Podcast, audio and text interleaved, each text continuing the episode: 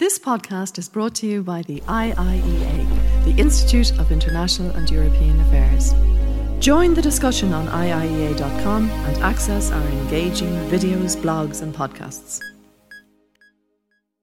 Hello, ladies and gentlemen. Welcome to the IIEA's series of uh, talks by prominent speakers. Uh, tonight, today is Klaus Regling. Klaus Regling has been involved with the Irish economy uh, professionally for at least 20 years. In 2001, he was the Director General of the European Commission responsible for economic surveillance. And at that time, I seem to recall he gave Ireland some advice that we uh, wasn't entirely well received, but maybe was good advice at the time. And in 2010, he, together with Max Watson, um, wrote the first official report on the Irish financial crisis, financial and economic crisis, uh, the Regling Watson report, um, now just over 10 years old. Not long after that, he was uh, became responsible for the European Financial Stability uh, Fund, which was one of the key lenders to Ireland in dealing with the crisis. Um, and since then, he and his institution, the European Stability Mechanism, the successor to the EFSF, has been closely involved with uh, both program and post program uh, surveillance of Ireland, but also of all the other countries uh, in, involved in the crisis period.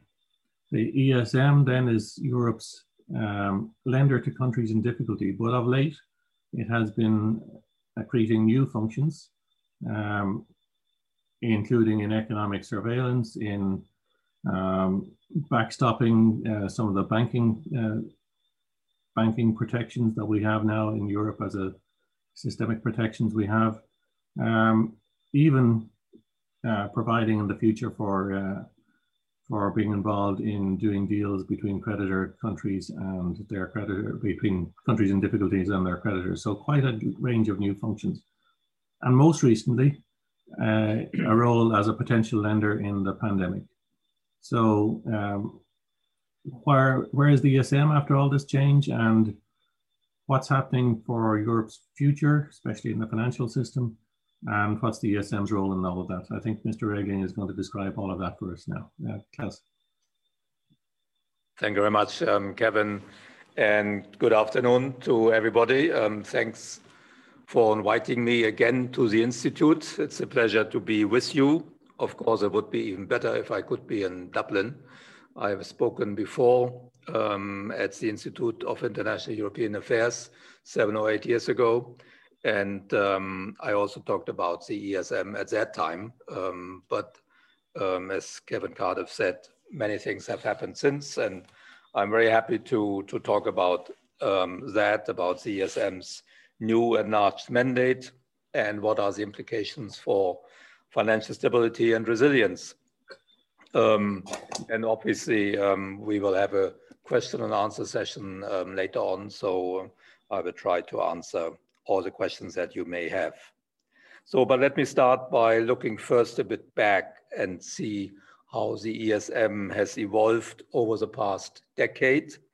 I think it's useful to understand where we come from before we discuss where the ESM reform will take us.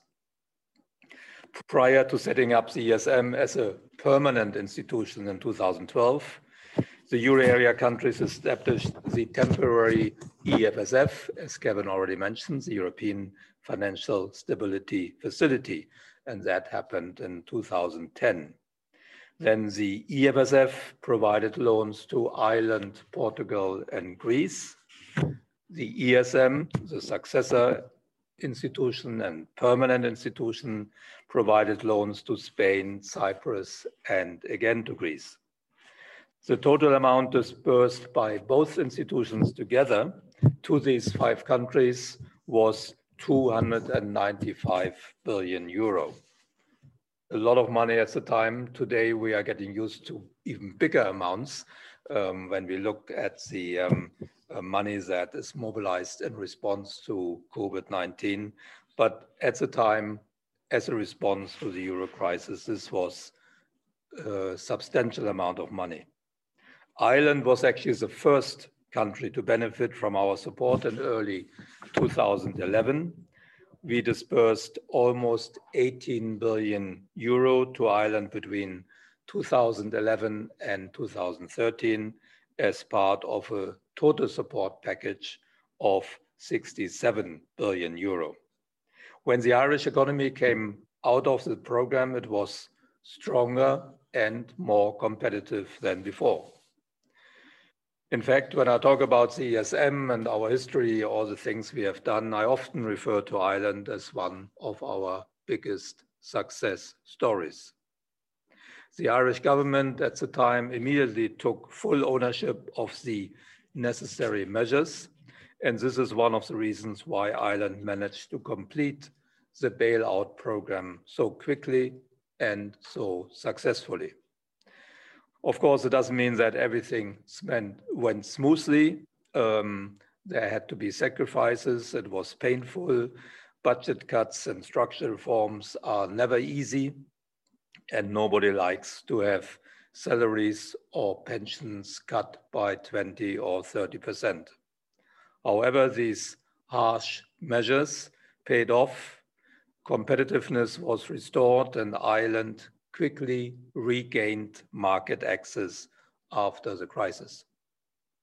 Since then, Ireland has made good progress in repaying some of the debt it accrued during the bailout, even paying back its IMF loans early.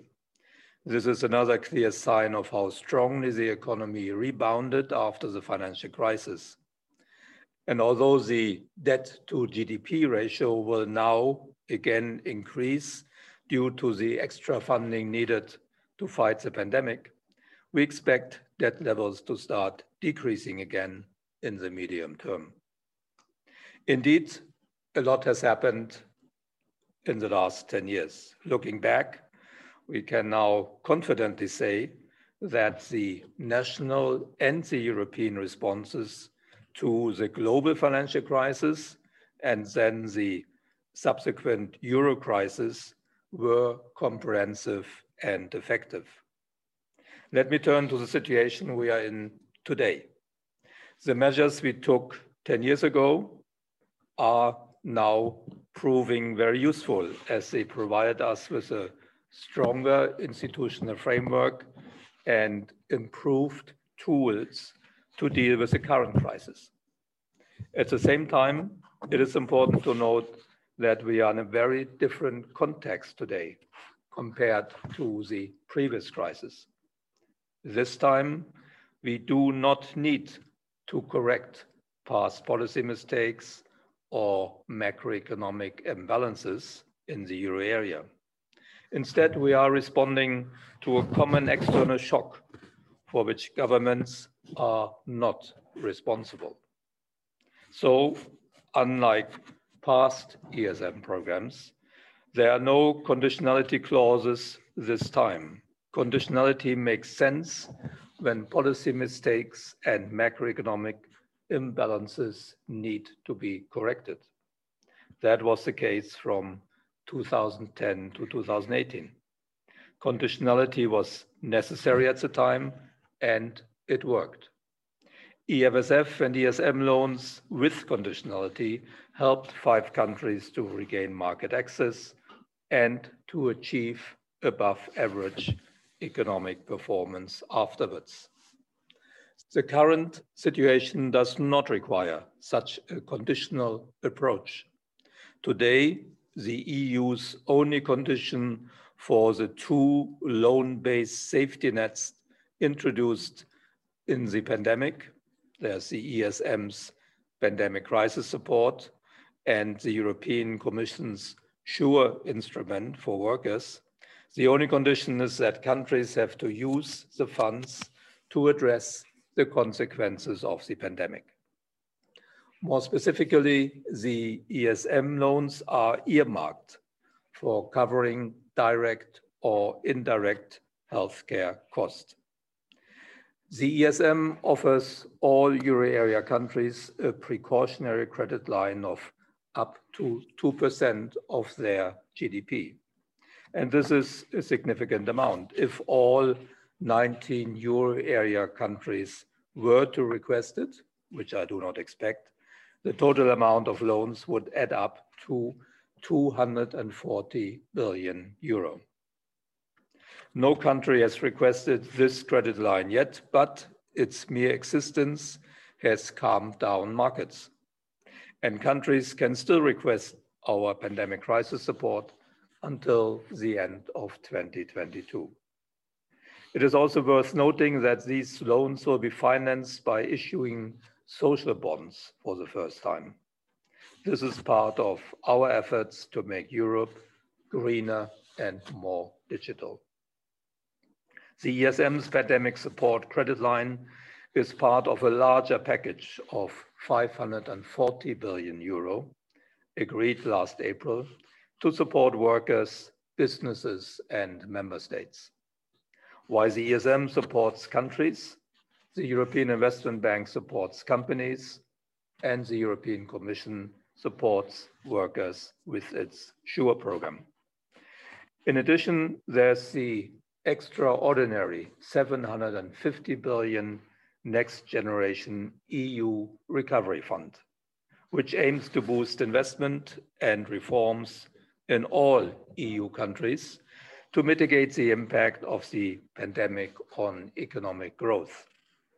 And of course, there is the European Central Bank's monetary policy program that continues to stabilize markets.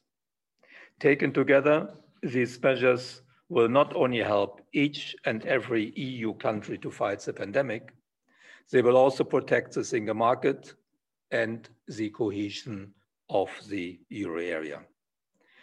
This degree of EU solidarity is unprecedented and once again shows that Europe is committed to remaining united.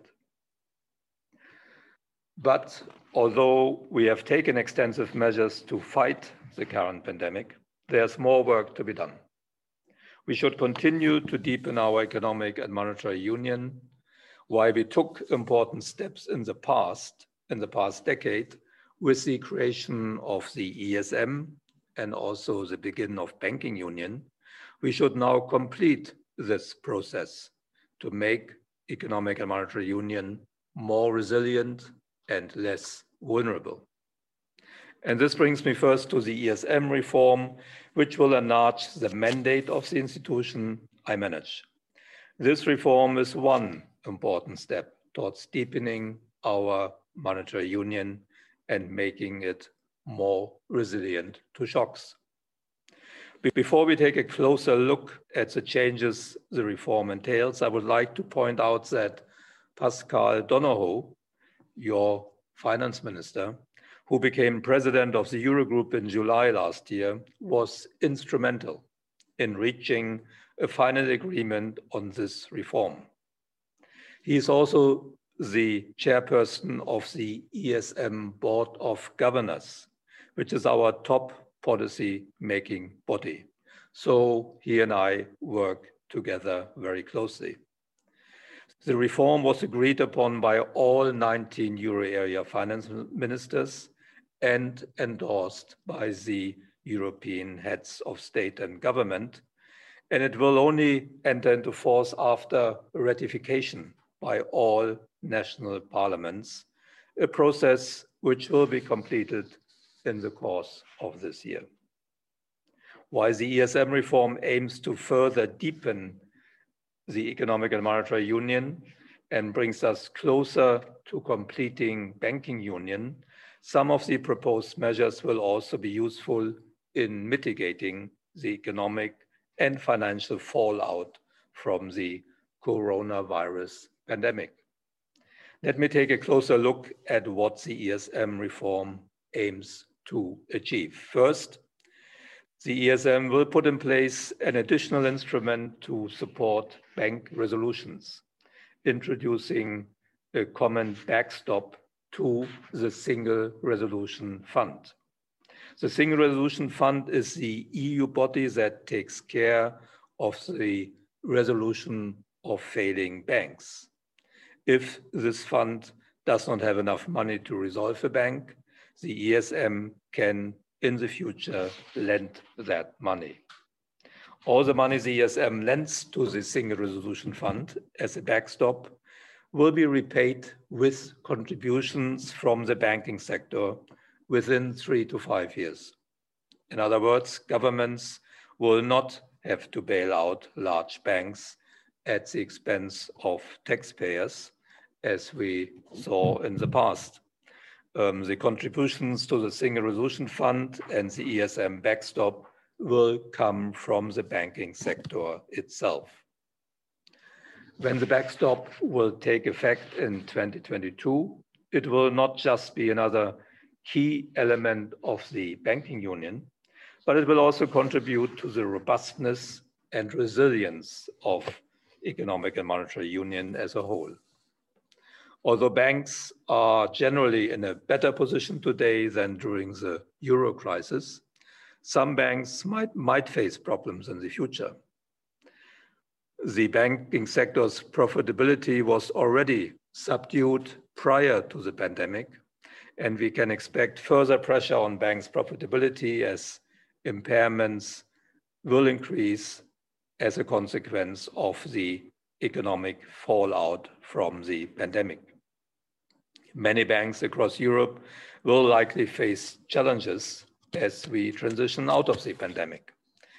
Nevertheless, a strong and well financed resolution mechanism will reduce the risk of disorderly bank resolutions, which will in turn reassure and stabilize markets.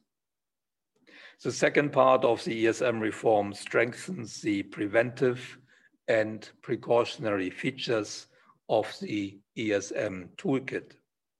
The coronavirus pandemic shows that an external shock can come out of the blue anytime.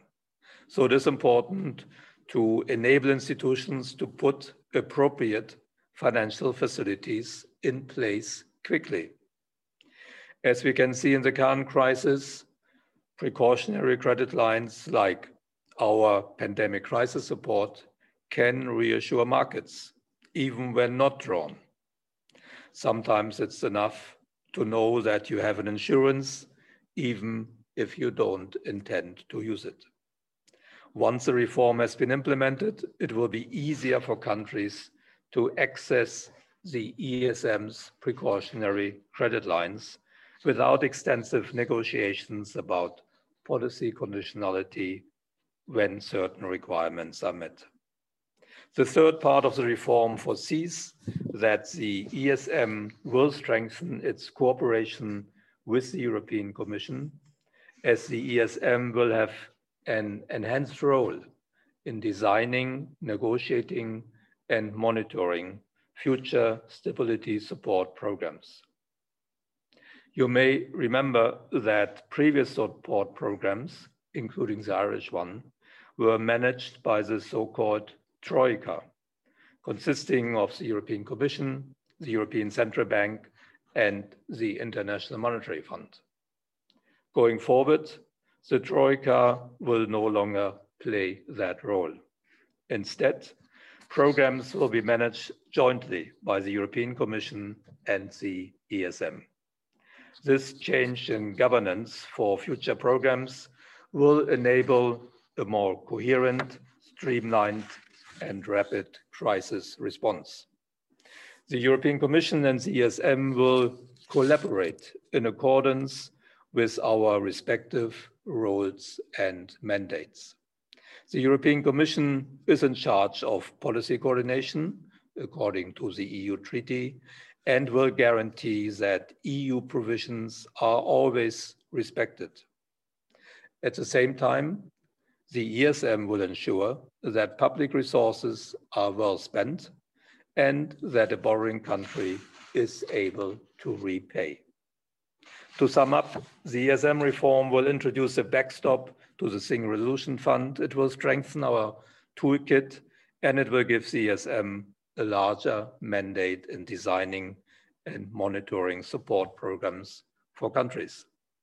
All this will strengthen our ability to prevent and resolve crises, and the reform should also help to make the euro area as a whole more stable and resilient to future shocks. This brings me to the broader top topic of deepening economic and monetary integration. While we have made considerable progress on strengthening economic and monetary union over the past 10 years, we are still missing a few important elements. The introduction of the backstop brings us closer to the completion of banking union. However, we are still missing a common deposit guarantee scheme. This would be a valuable tool to ensure the stability of the banking system and would be a step towards completing banking union. In addition, a better integration of capital markets through the creation of a capital markets union is necessary to facilitate cross-border investment, increase risk sharing, and open up new ways of financing for companies. This, in turn, would improve the allocation of capital in the euro area and make the euro more attractive to international investors. Another element which is needed to strengthen economic and monetary union would be a fiscal capacity for macroeconomic stabilization in the euro area. This would allow for more fiscal risk sharing between countries. The new resilience and recovery facility, which will be financed by bonds issued by the European Commission, is such a tool and hence it will result in additional fiscal risk sharing. However, it is not a permanent facility and it is geared towards structural reforms in the wake of the pandemic. I believe a permanent facility for euro area countries only in the form of a revolving fund instead of a budget would be useful. It would give countries more fiscal space in a downturn than is currently the case. Finally, the need for more euro denominated safe assets is increasingly recognized. The bonds issued by the European Commission to support the economic recovery after the pandemic will significantly increase the volume of safe European bonds. If these bonds are added to the bonds issued by the ESM and the bonds issued by the European Investment Bank, plus bonds issued by highly rated euro area governments, this total pool of European safe assets will roughly correspond to about 40% of the GDP of the euro area. While this is a large increase compared to the past, it is still only half the comparable ratio for US dollar safe assets. In other words, the total volume of euro denominated safe assets remains comparatively low despite the recent increase. To conclude, let me reiterate that we have come a long way since the financial crisis macroeconomic imbalances have been corrected, and countries in need of financial support, such as Ireland, have not only regained market access, but also had a very positive economic performance until the pandemic hit. Going forward, we have a clear agenda for really completing the economic and monetary union. We need a full banking union. We need progress towards capital markets union. We need a fiscal capacity for macroeconomic stabilization, and we need more European safe assets. Some of these items are quite controversial among our member states, but the agenda is clear. It will take a while to get there because it is so um, controversial. But these measures would not only make the euro area more resilient to future shocks, they would also strengthen the international role of the euro. With that, I finish my introduction and I'm delighted to hear your views and to answer your questions. This podcast is brought to you by the IIEA, the Institute of International and European Affairs.